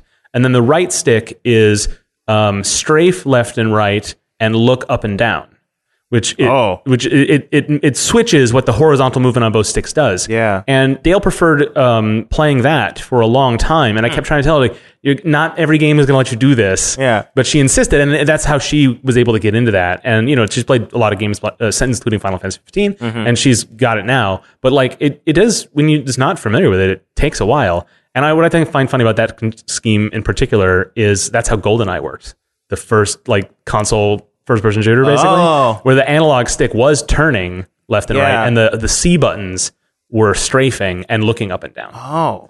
And I remember. yeah, you're right. And I remember when I, because that was the I played that game a lot, Uh-huh. and then when I played, uh, uh, I think the next console shooter, I, I don't remember what it was, but I it took me a minute, Mm-hmm. yeah. like to like, oh okay, I mean, you know, Yeah, it takes a minute to like even understand the, the language. yeah, Uh, like I, I've I've saw, I've I've seen my brother show HyperDot to people a lot, and that game in in terms of like video games is extremely simple because there's really only one thing you need to know, and that's move with the control stick. right. And there are three things on the controller that you can do that with. Yeah, exactly. Two sticks and the D pad. Right. Yeah. So there's a lot of options for players, uh, but a lot of people are just scared away from the like even the controller itself Mm-hmm. because like there's all these things on there, even though you don't need them, and uh, just like the idea of moving with the control stick is already kind of foreign because that's not how you move in real life. Yeah. So it's it's like it's still something you have to get used to. It's something that I don't really think about very often. I take my, I take for granted a lot. That game needs trackball controls, It could so be you can very put it fun. in bars. Yeah. Oh yeah. That'd be a good place for it. Yeah. It's like, how do you teach people um, that in a way that they can, it's not condescending, or, but also like, Mm-hmm. you know, helpful. it helps to imagine where where you, the things you don't, aren't familiar with, Mm-hmm. and I'm sure there's a class of gamer who that there is no example. But for me, it's like MMO controls, like the number key for all the different shortcuts. And Oh, like, man, there's so And many there's a, keys. Uh-huh. there's a lot of conventions in MMOs that help people onboard to other games of its type. But um, that and I guess um, MOBAs are like that too, where you have a lot of keyboard shortcuts that are sta- sort of standard in some sense. um, I feel utterly lost, and I professionally use a keyboard every day. So Mm-hmm. like, Well, I mean, one way that helps is like just make sure that the key makes sense for what you're trying to do. Like oftentimes the map button to pop up the map is the M button. uh-huh. I mean, because And M grenade is G, and and stuff like that. Yeah, Yeah. that helps a little bit. I mean, it only gets you so far though. It uh, it really does. You're right. Yeah. yeah, because then you got F ones and F twos and all that. that's that's MMOs though. That's, oh man. Speaking of control schemes, Elite Dangerous is a game that I have such a hard time with. yeah. uh, because yeah, you're in space, so you can go literally any direction, and like I've had to change it all around so that my strafing and turning, like flipping around, Oh, keys are all separate or like different than they the defaults and stuff. Mm-hmm. And there's so many shortcut keys that you can make, and like like Dylan shares his control scheme files out with people who are starting so you can just like import it oh, because wow. he's like, this is much better. Then they're all on the controller. Yeah, And yeah. Hmm. then you like have only a few on the keyboard that you have to do.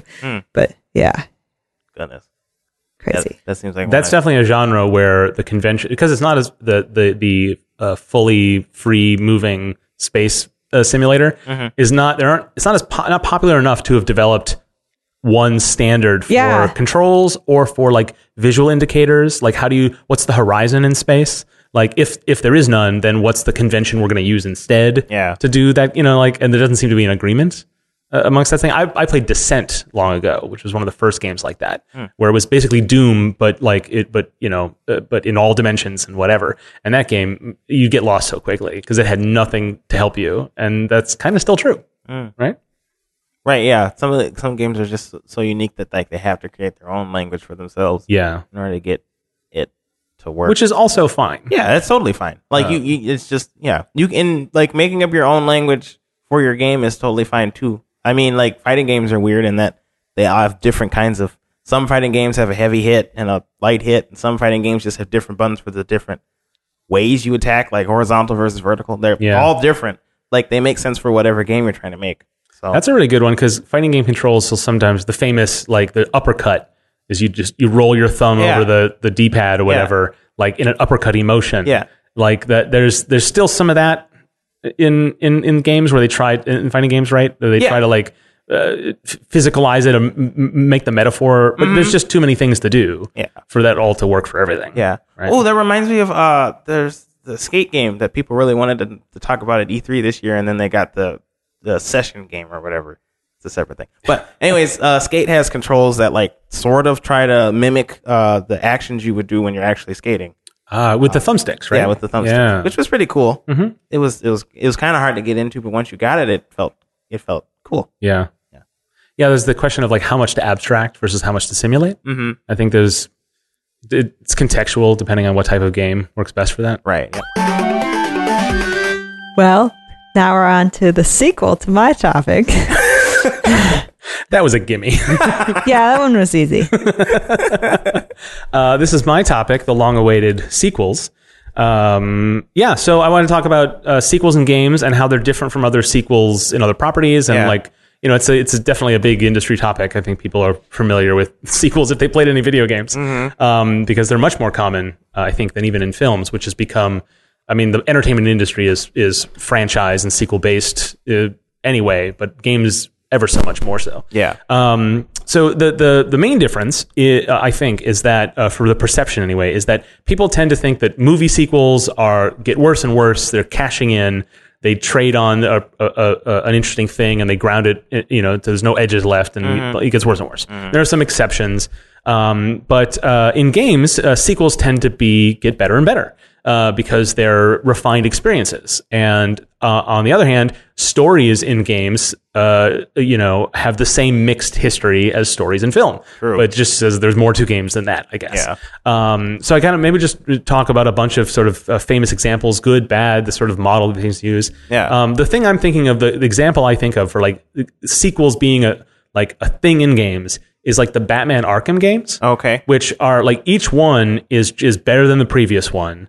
Um, I mean that's subjective, uh, but like there's more to it. It's the refined. It becomes more of true version of itself. Mm-hmm. It's like it had three tries to get it to, to be what it wanted to be. Right, yeah. And I think that's true for a lot of these franchises, which um, uh, like it's sort of um, they have a vision and they can they can get most of the way there and it's a complete idea and then like the, once they get another crack at it they can sort of do it more like how they wanted to do it like so there's that that that pull between um, refinement and innovation i guess because Yeah. some sequels are just totally different and that's a big strength of them but gamers generally buy a sequel because they want more and better of the same which isn't like a knock on that that impulse that is what sometimes can be good about these things um, so let's, there's a bunch of really famous good ones. So like Mario 3 might be the most famous like sequel that did that, where it was basically the sequel to Mario 1.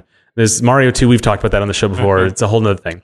Um, where it just took it- exactly that formula and just was more and better.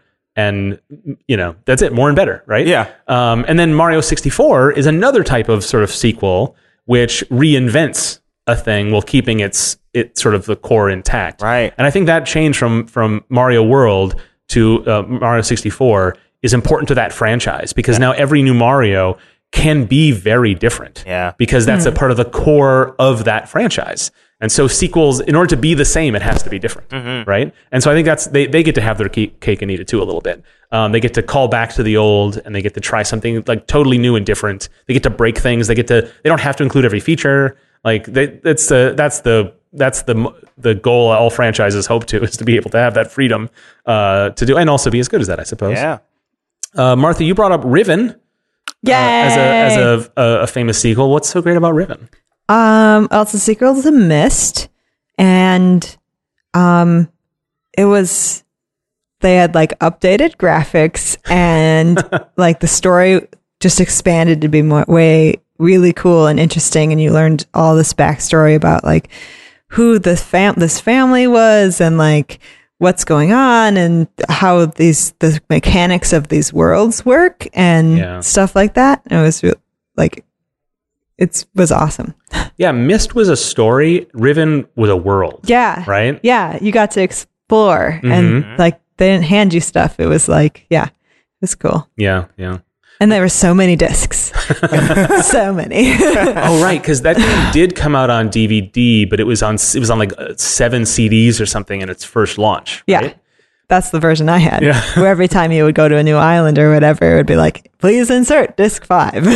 right. And because it was an, a sort of a free roaming game, you swap discs out all the time. You'd do like two and five and four and whatever. Oh Yeah. wow. yeah, because it was it was whatever content that was. Goodness.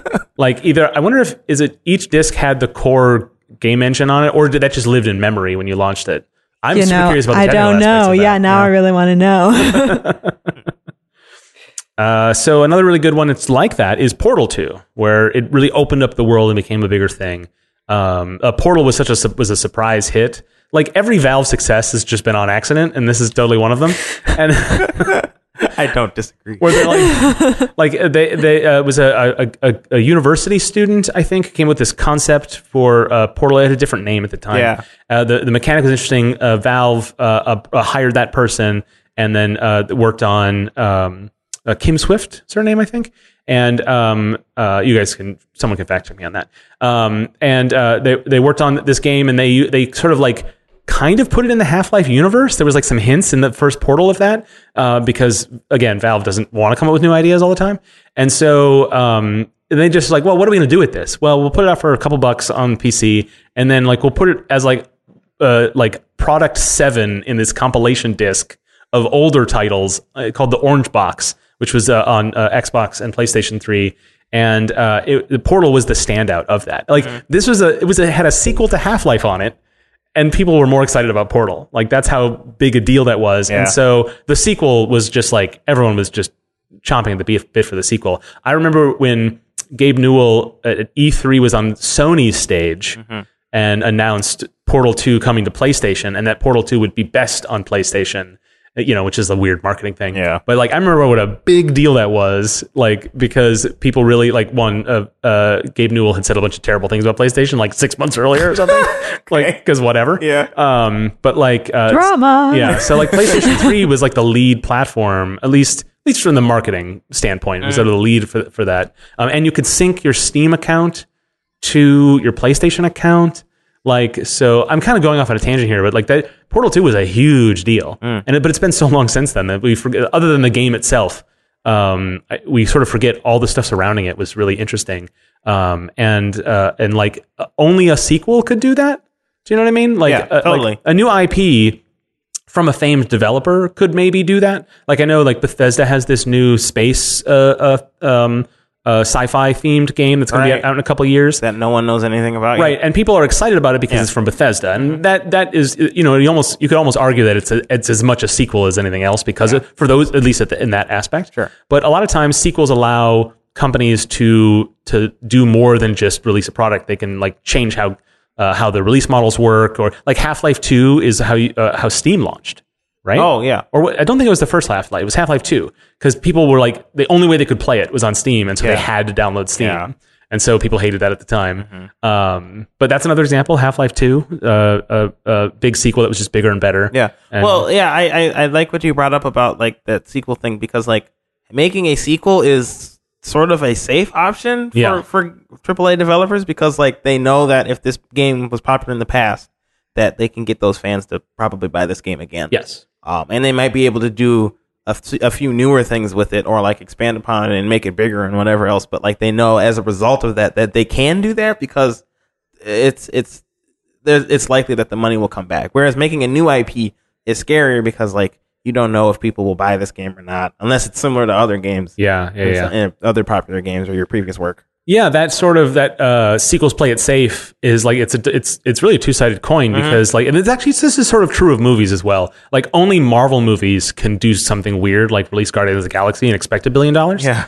Um, whereas a, a s- a normal action franchise has has to play it safe if they want to introduce a new IP to an audience, and that's true of games as well. Yeah. Like games that uh, are that are long running and established have the freedom uh, to experiment a little bit, uh, which isn't to say that they do that all the time Mm-hmm. That's true. case in point like Call of Duty, which has gone back and forth between like something new and interesting that people think, oh, they're finally doing something new and interesting, and then this is exactly the same as the last year. It will sell great. Right. Like- yeah, people want the new Call of Duties to be different Mm-hmm. and fun and exciting, but also the exact same and nothing much changed and stuff. That's word for word my critique of Smash, which Yeah. Well, is that's another great example. Yeah. Uh, Melee it was a sequel to the original Smash Brothers, and as far as I understand, the original Smash Brothers was not a hit. it wasn't huge. It was Yeah. like successful. Yeah, it was like I mean, it was like it didn't sell as well as Mario Kart or whatever. I guess Yeah. Hmm. even Smash now still doesn't, but um, it wasn't like the biggest thing on there. The, in the novelty of all the fran- the characters being together was the big sell of Yeah. that. Um, but the gameplay of Melee is what is led that series to preserve. I mean, as much as all the Nintendo fanboyism has kept a lot of that franchise alive, Mm-hmm. it's the core like fighting game mechanics, the unique mechanics of it that is really what its fans like about it. What Melee's fans specifically like about me. That's yeah, that's true. like there are melee oh boy there are melee fans Uh-huh. and then there are everyone else smash fans yeah. melee fans are the ones this is why they still making gamecube controllers for the switch and making it functional for it is because melee fans need it to be melee basically Yeah. and it's frustrating because Side note on that, Uh-huh. they're doing it again this time with Smash Ultimate. It's I like, know. It's like, oh, and there'll be GameCube controller support. It's like, why? I just because move on. GameCube controllers are good. I mean, they're not bad Yeah, they're fine, but Yeah. like, they're not like the pinnacle of design. agreed Anyway, but the especially that D-pad. It's the only D-pad Nintendo ever made that sucks. well nothing gets worse than xbox 360 d-pad so. GameCube one's pretty bad. it yeah it's, it's Anyway. not great but the thing that gets me about it is Mm-hmm. that they're doing it in such like a half-hearted way. You- They had they made this like uh, dongle thing that you pl- have to plug into two USB ports, and then it will do four GameCube ports, Ah. and then you plug a regular GameCube controller in it. It's been 18 years. Ah. Just make a USB GameCube controller. Right? Like, what is the problem? Right. Come on, Nintendo. that feels like it would be easier. It You know, An costs less. alternative is just don't make GameCube controllers. Well, there's Move that on also. with your lives. this has been Steven's Smash Corner yeah. what were we talking about again? sequels.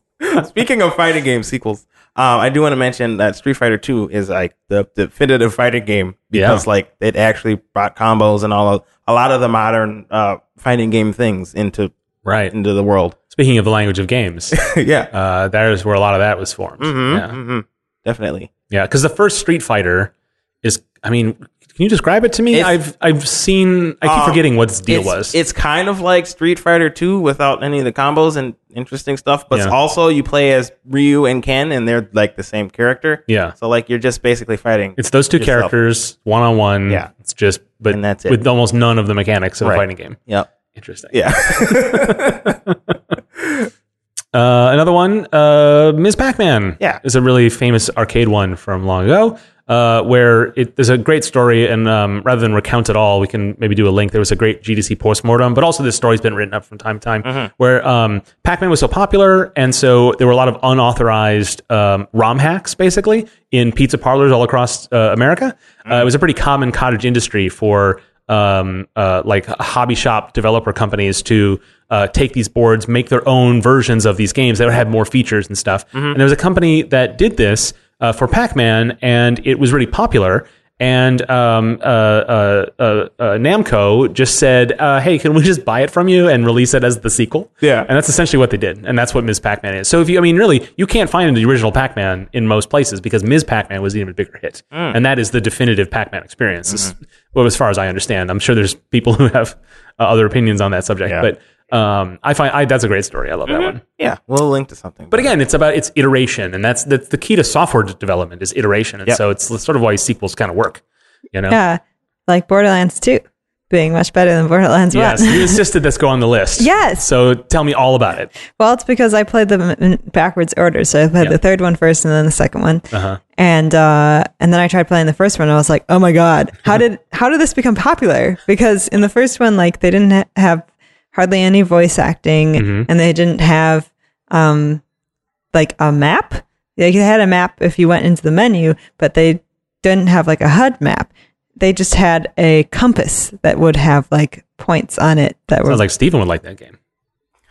you know, um, I actually I got into Border, the first Borderlands more than Borderlands 2.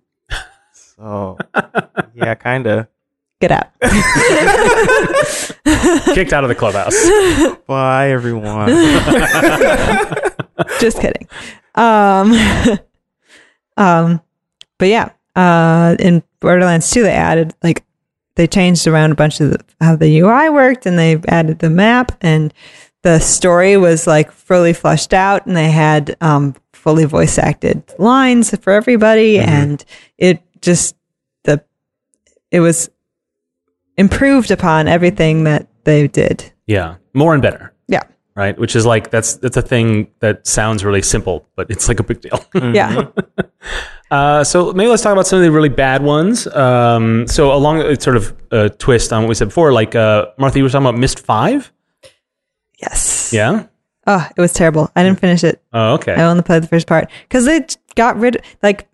So I know you really liked Uru, Uh-huh. and Uru is fun, but I didn't really consider it a missed game because it didn't have live actors in it, right. and they that's what they did with um the fifth one is they used the same thing that they did for Uru Right. and It was, had it was a first-person adventure game. It wasn't node-based. It was. It had very little of the Mist formula. yes, Yeah. and so it didn't really feel like a missed game, and so I rejected it. yeah, it also took place in the Uru setting because, uh, like, fun behind the scenes story, Mist 5. For, uh, so, Uru was a spin off that was meant to be an MMO uh, in the, Mist- the world of Mist, but then uh, Ubisoft didn't give it enough money. And so they released it as a single player adventure that was basically Mist, but instead of taking place in, in the crazy world, you started out on Earth and explored. So it was sort of a missed game, but because it was envisioned as something else, it didn't really like, catch on with Myst fans, but it had its own fan base, and it was really core to the lore of Myst in a way that when Myst 5 came out, which was supposed to be an expansion to Uru, but then wasn't because money again. Um, because like, Cyan has an int- really interesting history about like big ambitious projects that get cut down and then still being able to ship something anyway. Um, so kudos to them, but like that- it's really you wonder what would- could have been. But yeah, Mist Five, it, it really it was a it was the sort of a sequel to Uru more than it was a sequel to Mist. And Mist Three and Four were not developed by Cyan because Cyan was busy making Uru. Um, and so uh, all um, they're they're great games. I think we were talking about before, like yeah, they I really liked all like two, three, four. yeah, they're, uh, they really are all great um, because the story is really good, and and that's the main draw of those games. Um, although, I mean, the puzzles, of course. Yeah. But anyway, so yeah, Myst 5 is just an Uru game, it, it- pretty much. And it has a lot of the same characters. and It has this interesting epilogue that feels a little tacked on to like tie it back to Atris and all those characters and stuff. Um, but I loved it because I loved Uru so much. So it was, it was, that was for me. Like, Well, I'm glad. but it's definitely a case of a sequel being more similar to like a film or or book sequel in that the story is the main part of it and it really is determined whether you like it or not Right. and it didn't really hit with you because it felt like a side story to you it, the perspective wasn't right like not just of the you know the, the gameplay but the s- perspective of the story wasn't quite the same and it had a different milieu like it was just not the same it wasn't a missed game right Yeah. uh, in that in that sense and to me it worked for me because it was something i was familiar with and liked you know Yeah, well, I mean, it all has to do with your expectations too. Yeah. Like, I think a lot of these things, when you come into them and you're expecting them to be a certain way and then they're not that way, you can either, like, if you end up liking it, then it'll be cool. But if it's like, if it's just not right, you yeah not exactly what you wanted, you can feel disappointed. Yeah. you know, that's kind of the reason why I. His, I'm going to sound real hypocritical because I'm extremely hyped for Smash Ultimate and Uh-huh. Soul Calibur 6, but like I kind of don't like sequels in a way. Yeah. Because. yeah. because. Waiting for uh, you to make this work. yeah. well, my issue with it is because like the game that like that came out already it, it exists, and like what oftentimes what people want from sequels is just more of the same thing. Mm-hmm. Yeah. but just more of it. In which, especially nowadays, like we can release DLC and and patch things and add more junk and whatever else. It's like way easier to get more of whatever game you really like. Yeah. you don't need a sequel for it Right. is often. But um, what I as a game developer, I think what I want from a sequel is I want the ga- I want a better version of this game I just made, and that might mean taking out some of the features that were extraneous, Mm-hmm. or or tightening up some of the features that are in the game already that to make it even better, Yeah. or something like that. And oftentimes fans will like chew you out for that kind of stuff Yeah. that I and, and that frustrates me uh, a lot of the time because like they're just they want to make the game better and and maybe that wasn't the direction that you expected it to be, but like that's what they wanted to do as game developers. Yeah. But like at the same time, also like you're paying for this game and it's not what you expected, so like it makes sense that like you would be disappointed Yeah. if it was like this way. Um, right. Like, Yeah. you know, uh, you know, like a, a roller coaster is fun, but if Mm-hmm. you paid to go on the water slide, yeah, yeah, yeah, you know, yeah. That's kind of like that. It's kind of like Yeah. that. It's yeah, you know, you touch on this sort of the difference between like a, a new product and an improved proving product, Mm-hmm. and that's certainly the case. Like you have the annualized sequels, you have your Call of Duties, your Maddens, your Assassin's Creeds, but then you also have your games as a service. Mm-hmm. yeah. Uh, and then in the middle of there, you have something like Destiny, Oh, which has a sequel, but Yes. also has con- constantly evolves, weekly patches. But then when the sequel comes around, you don't carry your progress over. It's not an MMO. Mm-hmm. Now, Martha, you're a Destiny player. Yeah. So, like- well, actually, I'm just a Destiny 2 player. Oh, really? I never Okay. played the, well, I watched Dylan play the first one. Oh, okay, okay. Yeah. But yeah, I think that Destiny 2 was a lot more prop like it feels more alive than Destiny 1 Yeah. felt. Um mostly cuz they like I think when Destiny 1 came out, they didn't really have everything set up in it yet and they had the wrong voice actor and just made everything weird. Yeah. Um, and then like I hear like Polygon people talking a lot about how Taken like they made a DLC for the first one called Taken King and how that like saved the game and made it fun for everybody because it Mm, yeah. added all these features in that were like were really awesome and made it like really fun. Um, and it had an actual story instead of being like, uh, the darkness versus the light. That's what they're called, the bad and the good. And I'm the speaker and you're the guardian of the light against the darkness. Uh huh. Are you engaged yet? yes. But yeah, I liked I liked the sequel. Yeah. Mm-hmm. You know, that, that franchise when it was announced, like it's going to be a huge 10 year project, Activision paying a lot of money for.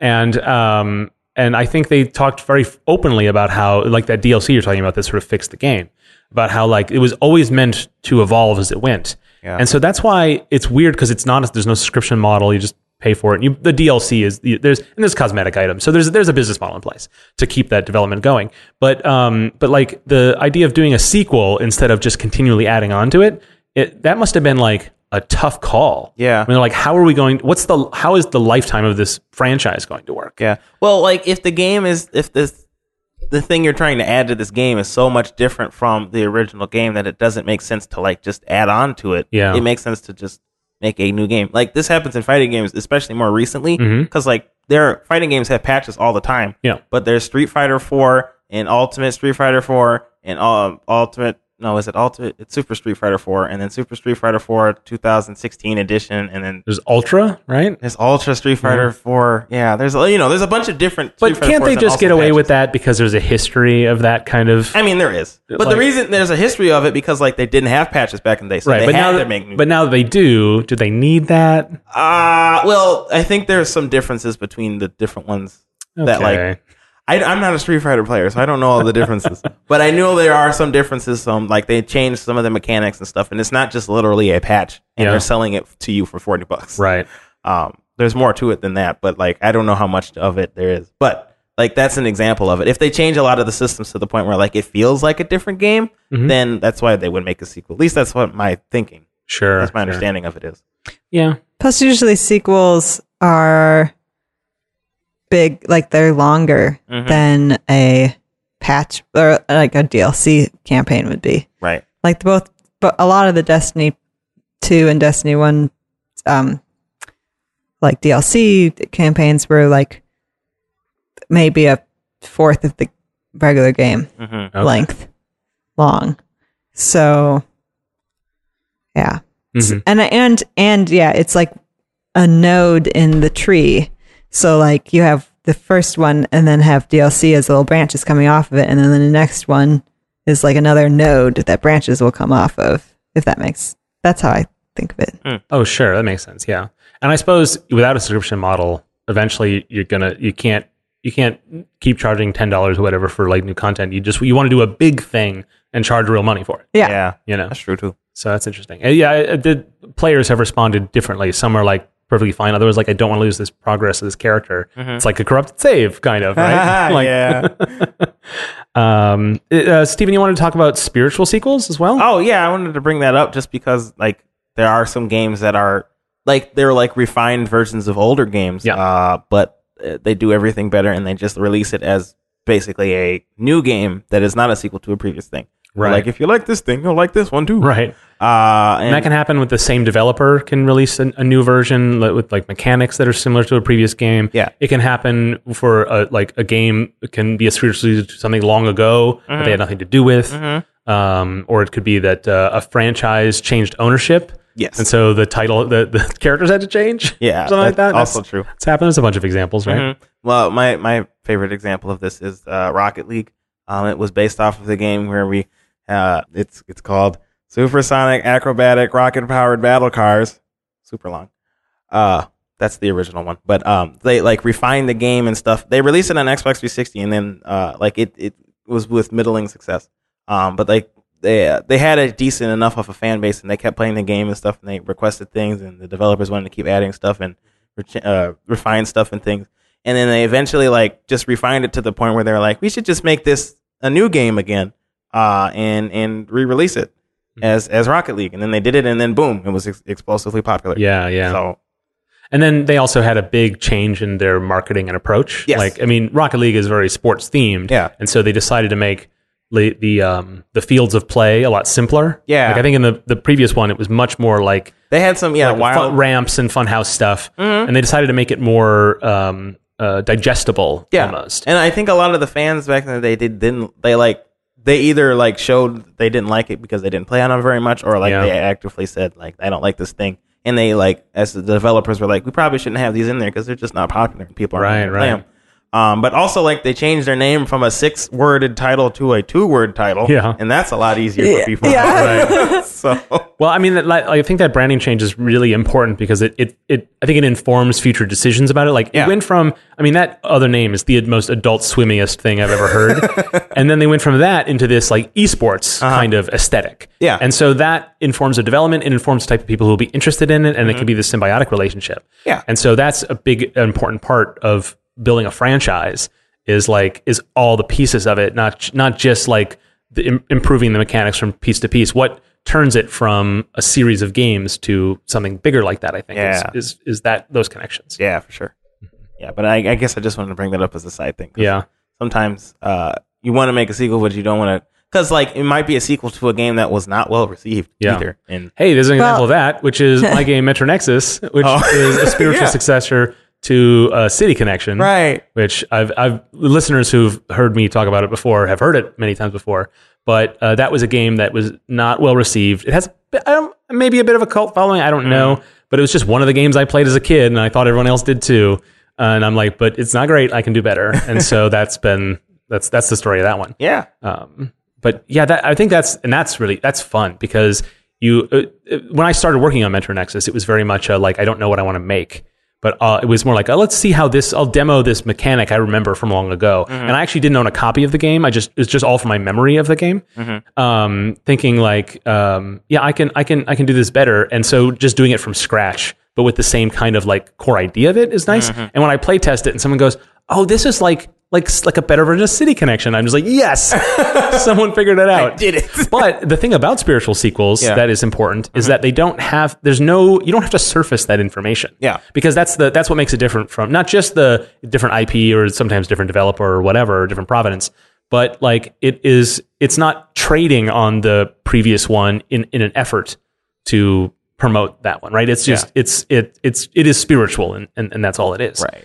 Um I, another example is Elite Dangerous, which is yeah? a spiritual successor to Elite, ah, uh, which okay. was like one of the first s- like 3D space or th- things, but was still in like pixely graphics. So Yeah. it was like very hard. Like I've seen screenshots of it, and it was like, well, how could you tell Uh-huh. Mm-hmm. where you like are or whatever? But yeah, they took that idea and made this, you know, huge sprawling space exploration game out of it.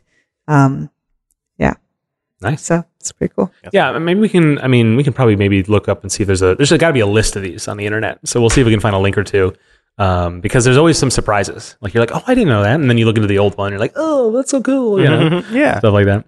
Uh, so well, let's end this topic with um, ambitions for you guys. Uh, what what sequels would you want to make, either to uh, like in my case, a spiritual sequel, or like a game you're working on that you can imagine what the third or fourth one like. Pie in the sky. What do you what, what do you hope you have? Like, what does Fingen's three look like? Three. You got to finish the first one. Let's first. not. We, we don't have to focus on that at all. It's already out, right? Future Steven knows. Yeah, Fingen's two has got some pretty good reviews. Yeah. It's- it's been out for a year or two. Yeah. it's time to work on the third one. Yes. What does that look like? Hmm. I, I guess I've imagined Vengeance 2 being a twin stick shooter. Yeah. Where like you it's more like an open world exploration y shooter thing, but like there are encounters and it, it's more roguelike than the way it is now. Ah, okay. Which I would I would appreciate. So Vengeance Three would probably just be a refinement of that. Yeah, Maybe they take it to space. fish in space. That's good because a lot of that is ideas you guys had in the development of Fingen's that you just kept in your back pocket. Yeah, That's that's really cool. That's a cool approach, right? And especially arcade games, old school uh, retro games, their sequels tend to be very different, but have the sort of a, the heart of it intact. And that looks like that seems like the direction you'd be going. yeah. That's what I Uh, would like. I think that's what I would want for Vengeance Three. Yeah. More penguins. Definitely more penguins. I feel similarly about if there's ever a widget satchel too. Is basically all the ideas we decided we didn't want to that were just too out, that were out of scope, like you know climbing, wall Mm-hmm. Yeah. wall jumping, Yeah. stuff like that. Other platform mechanics I think would be really fun that we didn't have a place for and we didn't want to design for this time around. Mm-hmm. Um, but we could make a game that feels totally different, but is still part of that world. Yeah. I would love. I would love to do something like that one day. Yeah, like Commander Key gets a, a promotion, goes to a new station. Yeah, it's just bigger. yeah. It'd be an out, outpost on a planet or yeah, something. and you instead, just get to break more stuff. yeah. yeah. I love that. Martha, you have a whole world planned for your point and click adventure? Oh yeah, Yeah. lots of di- lots of sequels, uh, lots of different going lots of different places, like to the beach or to space Yeah. or in the forest.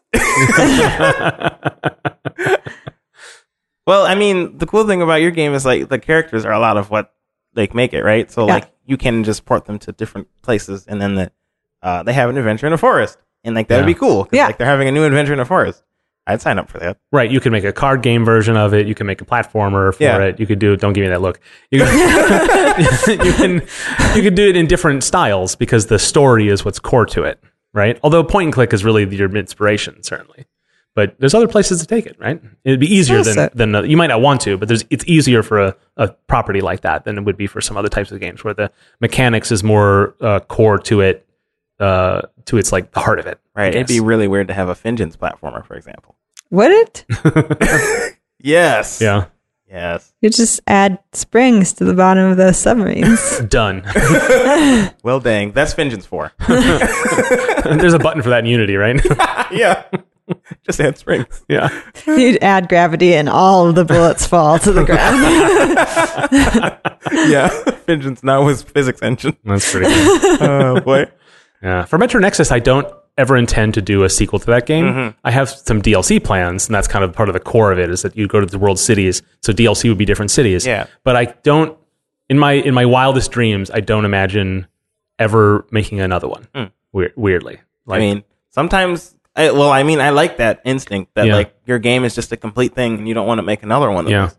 I think that's good. Yeah, and part of that is because it, it's is itself a spiritual sequel. Yeah. that I feel like I that I don't have an, I don't have ambitions to do more than that. I feel like this is the refinement. Yeah. in a sense. Yeah. um, you know who the hell knows what, what you know what what'll happen, but Mm-hmm. um, you know like what, what it turned maybe there'll be three of those and just one widget satchel. I don't know, but widget satchel is one where it feels more natural to me uh, because it, it it comes from a tradition of games that has sequels Yeah. as well. Yeah. You know, That's our show. If you haven't already, subscribe to Nice Games Club in your favorite podcast app and be sure to give it a good review if you liked it or are nice like us. We really do need to know you're out there, so leave a review and tell all your friends too. Hey, let me stop you there and just reiterate that for people because there's been a lot happening in the world of podcast apps. Yes. Google has a podcast app. Apple changed theirs to Apple Podcasts some time ago. Okay. So now's a good time to give your old pals at Nice Games Club a review Yeah. in your favorite podcast app. Yeah. Five stars preferred, six if you can manage. All right, go on. We're not picky. um, we also want to hear directly from you, so follow us on Twitter and all the other things at Nice Games Club. Lastly, you can find out more about the show and your nice host, as well as get all the links and show notes from this and other episodes at nicegames.club. So until we start again, remember to Play nice. and make nice.